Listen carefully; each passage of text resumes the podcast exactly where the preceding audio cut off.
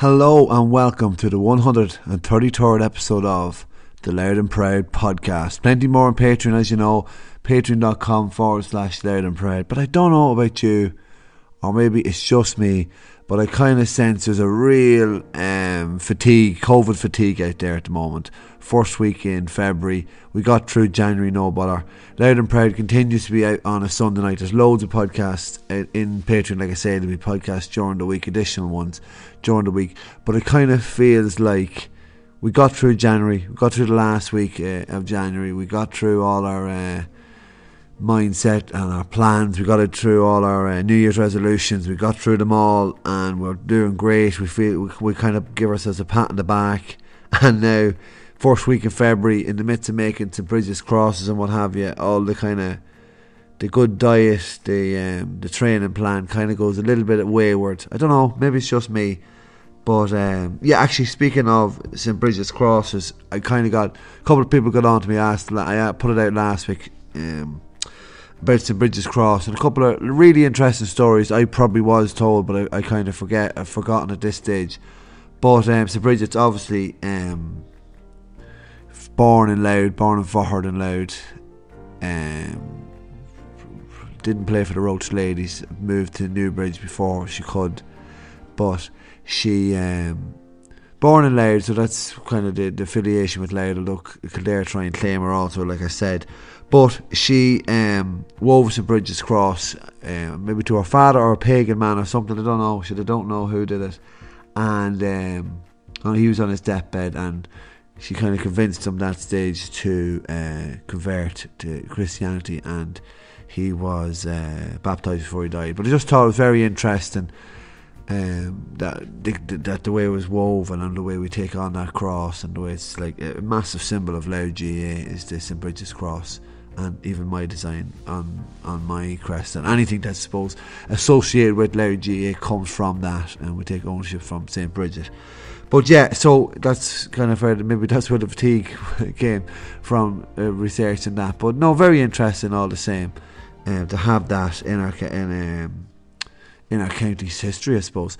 But moving on, okay, another kind of another kind of thing that kind of p- popped up was uh, well, there's a couple things. I'm going to talk about the the Super Bowl. We're going to talk about the Six Nations that's happening currently. It's kind of an extended, overrided version of um, national retirements, local links. Uh, I actually I'll get into that first, and then we're going to finish with a big chunk of the Colm Corrigan um, article. Great chat with Colm last week, and just just want to share a good chunk for which it's very very interesting. Good crack. He he uh, he's a good man to talk, as you all know, and it's just nice that maybe you get to know him a little bit better as well. But yeah, so I thought about doing a, a, jingle maybe for for the national retirements, local links, but it'd probably be the last retirements because we're squeezing every last drop of juice out of them. I tell you that much. But um, Tomas Clancy, he retired Cork player um, played against Louth in Uí Rinn. Was was injured this year um, for Cork. Didn't play against in that hammering in Páirc Uí Chaoimh, but he played in Páirc Uí Rinn. What was that? 2018 in Pete McGrath's infamous year played right half back, really good player, very powerful, very solid, big big man, big right half back, nearly like a midfielder.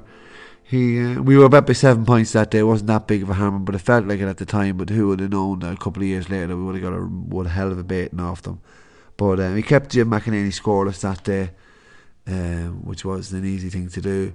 But um, yeah, I always remember that, that going down to Cork that day, big, big, powerful side, and he was one of those kind of lads that stood out in that sheer size and volume. And it's it's weird for Louth players like we don't we don't necessarily come up against those two powerhouses in Cork and Kerry. Like Louth haven't played Kerry in such a long time in a competitive in a competitive standing. Like maybe the last time you talk about that minor team that played them in the All Ireland series after they, they were beaten in the Leinster final, Clifford's team. But uh, yeah, that that's mainly it. Like, and it just shows those all those top quality players that never like play or we come up against because you're kind of being at that lower level. Yeah, sure enough, we play Tip, Limerick, and Clare uh, fairly regular. But um, yeah, you just you're, you're missing out on playing those big players and taking on those big players. But another retirement, and that's Kevin O'Boyle from Antrim he would have played. Yeah, he would have played against us a lot.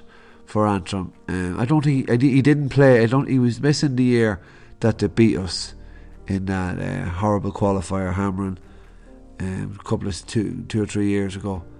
Two years ago, Wayne's first season.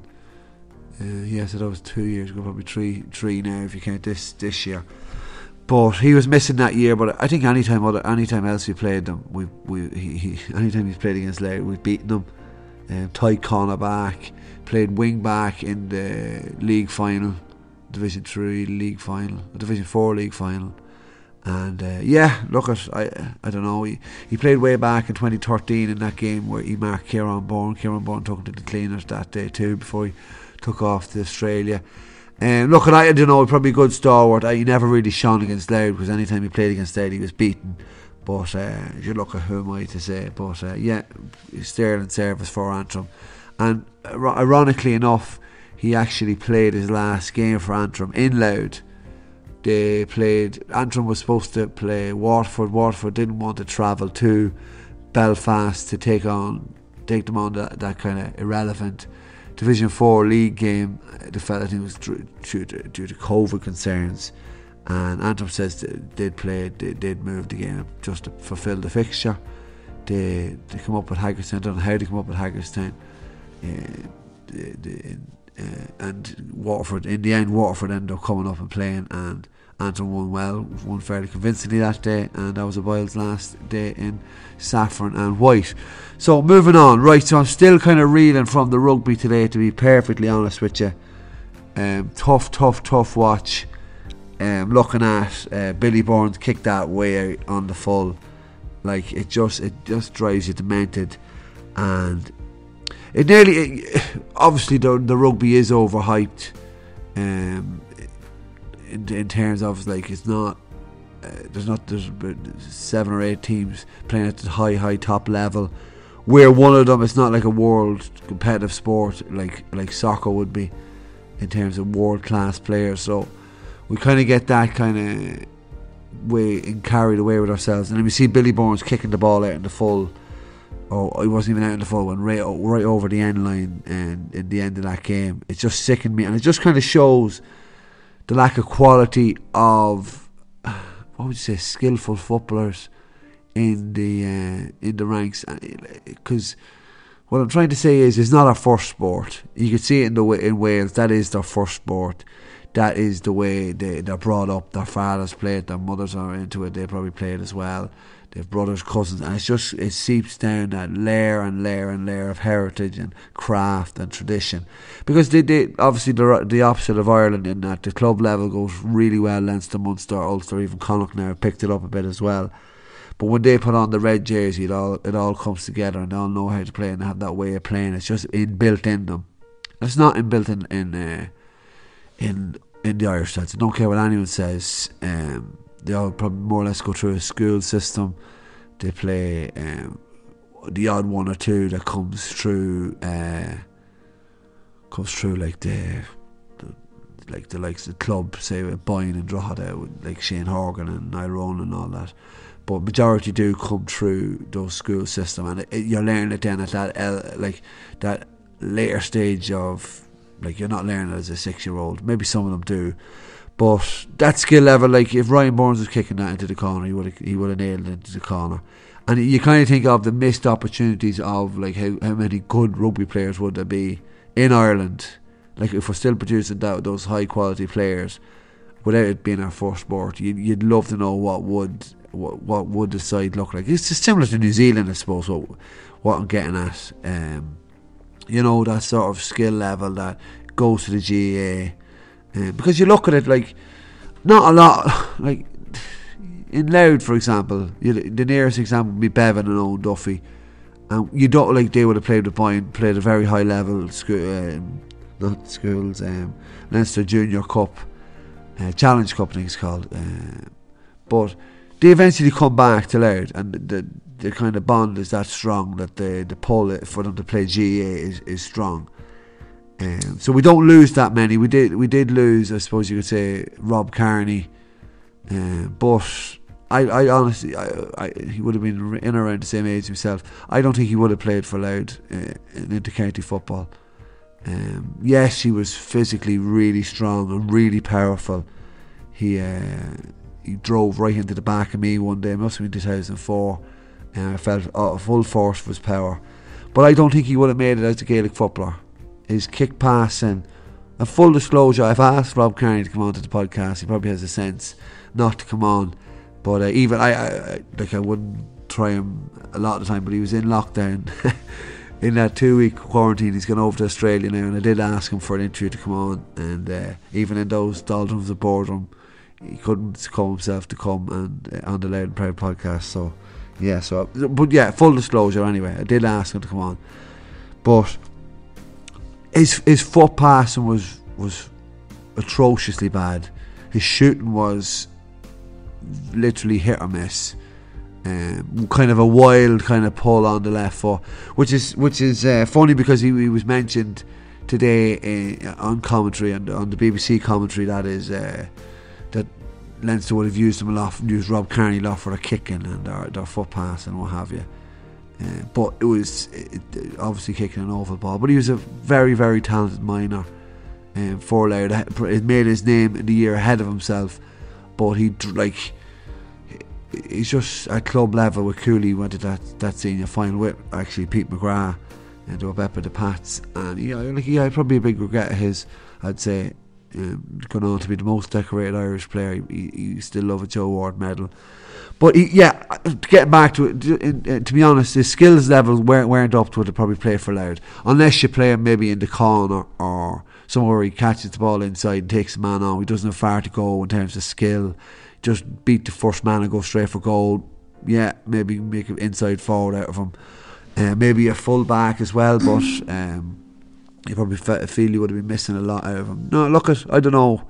You let me know, or maybe Rob, if you, if you do end up listening, do let me know. See what you've made it. Um, um, yeah, I suppose that's it. That that's that's the first part of this uh, ramble, Sunday night ramble, as usual on the Loud and Proud podcast. Um, we'll move on now to um, the Super Bowl, and you just kind of look at mad into sports, what have you. Usually this weekend's a massive weekend, like I said last week about um, the NFL, the GAA starts, and then the all these the Six Nations starts, and the the, the American football ends. At the, a lot of lads, there's a few GAA heads out there that love the NFL. You see them cropping up on the Sunday night um, Twitter and what have you. Um, but yeah, a couple of simple comparisons you could say. Um, the jocks, I like the Chiefs, Patrick Mahomes, Sam Milroy, and then tonight they take on Tampa Bay Buccaneers. Tom Brady's in, at the helm with them. Um, they would have won a Super Bowl in 02. Um, would you the comparison be Paddy Keenan to Tom Brady? Um, brought an awful lot of success to their teams when they joined them. Uh, yeah, so there's just a comparison like that. Um, just interesting, and it, it, it's always it'll be good to watch. But something you, I, I always maintain, and you could take from the Super Bowl is the pageantry um, not like, geez, I'm not talking fireworks at halftime shows, or maybe a bit of music at halftime would be great for Louth games or Louth senior finals. But one thing that was taken away and hasn't been done this past couple of years has been the, at the senior finals. Obviously, you can't do it this year, but it has it has been gone in the past four or five seasons. For I don't know what was the reason. Maybe it was Des Halfpenny. The rain had brought an end to it. Well, it did end under his reign. But the fact that teams from because uh, when I was doing the podcast last week, the managerial merry-go-round, I mentioned Micheál Miguel, the new Geraldines uh, selector, manager, coach, uh, and he was he he sat in front of me one of the uh, the Ulster finals because he was on that down team in '94, and. He, they were brought out, and you just think of the pageantry of the Super Bowl, all this, the noise, and the, but a lot of it is is about representing and remembering that tradition that went down years ago. So I remember going to senior finals and hearing about the Cooley teams and they come down at half time and it sparks some talk at half time and then it kind of brings the it, it's great for the players as well that actually played that day to get to come and meet the probably like some players might have moved out of the parish they might have moved away some might have passed away and it's just great for the families then to remember those times and the players to meet up again just thought it was interesting I'm very very on for for taking it back and getting it back um, for Louth Senior Final Day. Uh, I think it's a great tradition the GAA has, and definitely one to uh, represent and honour those players that won back in the day. But yeah, so that's it. I'm going to finish now with with Colm Corrigan. Um, it's just it's just nice maybe just to maybe if you feel enticed to, to sign up to patreon.com forward slash loud and proud that uh, you get to, you get a chance to listen to these interviews and what happen. Hopefully this will. Um, I opened with um, by asking Colm to predict the future. Probably silly thing to do in, in these current times. Um, but he does, he does so just in terms of what way the, the season will go this year in Louth and into County. And it kind of ends then, or it, it, transpires like good chats do, and the way it was with Colm. Um, it ends with like something personal and talks about his his own um, favourite championship uh, venue to commentate on, and at both levels. So it's a nice one to leave it on, and it's great to get those questions from. Um, from I suppose people that out there that follow the podcast like yourselves. But um yeah, so yeah, let's let's go by um by, by starting off with Colm talking about predicting the future. Would you think it'll change it? Like, do you think we could have it the similar to last year with Louth? Would will it be all behind closed doors? Would it be run off very quickly? Like there was a few I, benefits. Yeah, I would imagine it, that's like, what they're going to have to do. Yeah, and again, it, yeah. de- it, depends very much on the public health, Dan, and um, how quickly the vaccine is going to be rolled out. You know, the the indications at the moment are that things are running behind schedule. Oh, yeah. um, you know, the optimism, uh, you know, just after Christmas with the you know the onset of the vaccines, and it was going to be hopefully speedy enough. But obviously, there, it's there, has been a few roadblocks in the way, and things have, have slowed down a bit. Certainly from you know from the from the the older people in the community, uh, might not be getting the vaccine as quick as they first envisaged. So uh, it will just depend, I think, probably March, April, as to you know. But but you know, as more people get vaccinated, obviously, you'd be hoping transmission levels are going to drop in the community. So that would certainly aid the chances, I think, and boost the chances of, of some kind of national league taking place and the championship then running into the, the summer. But look, um, Tony Holohan has been telling us not to be booking uh, summer holidays. So you know, if you're taking his lead on it, you know he's he's taking a pessimistic approach, and you know if you apply that to sport, you're probably looking at, I would say, games. Uh, again being staged, certainly inter-county matches in the summer being staged probably in, in, in empty venues and no supporters present. How did you find that Colm actually? Like I know I was commentating with you on the Lou TV, but like those big games in Croke Park and for the hurling and even the even the game in uh, Mullingar was it the Longford? The, yeah, yeah. Look, it's, it's, it's a bit. So you probably get used to it after a few a few matches, Dan, and, and Darver as well was something similar. Yeah. You know, very few people present, but and, and look, Croke Park, even even a quarter full Croke Park can be a bit surreal, and yeah. you know, because it's a massive it's a massive stadium. Um, but look, I suppose when you're when you're commentating, you don't tend to notice it as much. You're you're you're, you're busy talking. I suppose if you're sitting if you're sitting if you're sitting away and just looking around you, it do, you know the, the lack of atmosphere. And it probably it, it, does I think affect players probably performance particularly in the bigger venues you know. I think you know you, you're, you're going to raise your game probably 20 30 percent maybe when there's a crowd present and you have a crowd shouting you know from hill 16 at you. Um, but you know but when you're playing in, in, a venue like that that size with nobody present you know it's bound to get you. And maybe not so much local venues but look I think support I think players would rather have you know their, their supporters there naturally enough do you feed off a Colm? Would, you, would you feed off the crowd uh, yeah, I think they yeah they do. Yeah, absolutely. No, would yeah, you like? Would you would you feel it there? Uh, probably, yeah. Well, you know, if, particularly inter-county matches, championship matches. I, would remember where Wexford Park, um, even Mullingar club championship matches, inter-county matches. You, you, you know, uh, the, when the crowd get into it, a commentator tends to get into it as well. Particularly when you're close to the crowd, and you know, and it's just not the same when the crowd's not down in front of you. You know, you just probably just don't have the same spark. If you, if, let's say that you, that you that you that you normally would have. So um, look, we didn't think it was going to go on this long, but you know, we, are still keeping our fingers crossed that maybe yeah. things come the summer where will will, will will be better. And I think, but I think at most, and you know, perhaps a limited crowd. You know, maybe they'll put a, a figure on it. I think that's what they did in the early days, didn't they? They were, they, you know, they yeah. had a certain um, they had a certain amount of people allowed to attend certain events. So uh, maybe that is as much as we can hope for for the inter-county matches in the summer. But uh, and uh, if, if club football, if it's August or September, you're talking about for it to get going, maybe by that point we'd be in a, a, position maybe to welcome back maybe even more supporters. We just just have to wait and see and just hope hope for the best at this stage, Dan. Yeah, the first round of the, the, the Louth Championships was played with a bit of a crowd.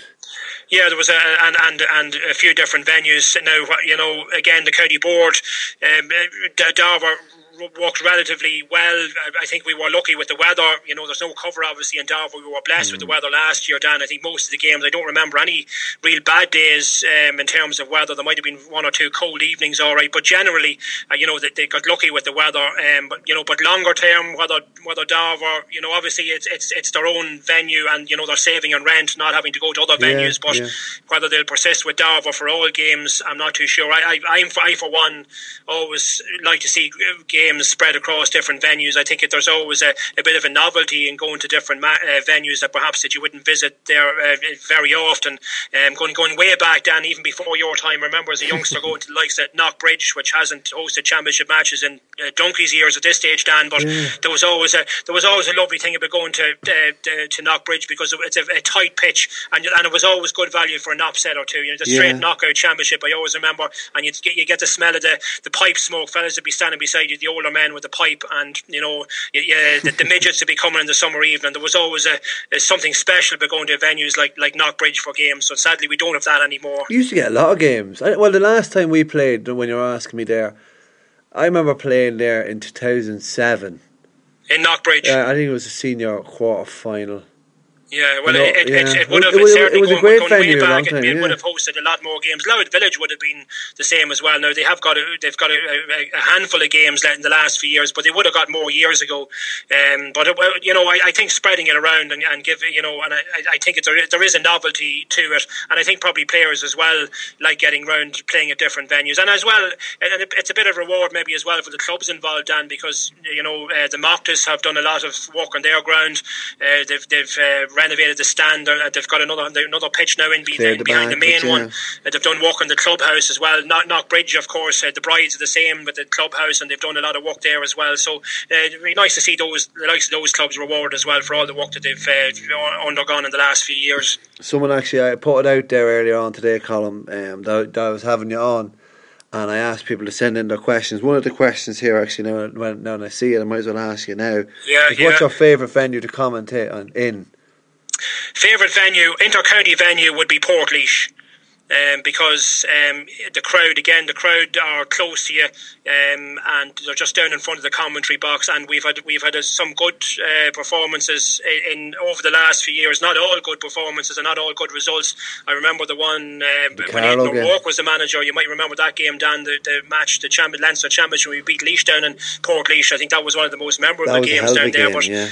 um, club club wise um, I, I, I actually like Drogheda. Just again this is purely a selfish opinion, uh, Dan, because again, the facilities are fairly good from a commentary point of view. That Drogheda is actually not as bad. I know a lot of people will, will don't like That's Drogheda, laughing, yeah, um, yeah. but but I certainly and uh, probably but Castlebellingham would be another one. I've always liked the Grove as well. Good facilities, good setup, um, and I, I, you always seem to get decent matches in the Grove for whatever reason. But, I, but Castlebellingham, I think probably, um, and of course in the middle of the county as well, has got a good lot, good lot of games over the years. Probably that would be one of my, my favourite in terms of a club venue. But I think the Portlaoise would be the pick of the inter-county ones, uh, Dan. Yeah, it's lovely there. Like big, big desk in front even as well, and oh yeah, yeah, lo- loads and, of room, yeah. and and as I say, the crowd when when you know when when when they when the crowd start getting into the game, you can just feel the, the tension. So I, I think Portlaoise would be probably my, my, my favourite inter-county uh, venue. I would say. Well, I have a few more. Any, any other questions? I have a Dan? few more questions. I'll, I'll, lead, I'll lead until the end. right. Okay. Um, so there you have it. Portlaoise and what was the other one? Um, the Grove. Grove, yeah, really nice, really nice place. Uh, really good setup there. Um, Gaelic Grounds, that was a surprise as well. Got a bit of a laugh as well. But um, yeah, that was Colm Corrigan. Listen to the full interview on patreon.com. Um, thanks very much for listening tonight. Great reaction actually from last week. Um, spilling me guts about um, to missing missing the, the National Football League and missing draw and what have you.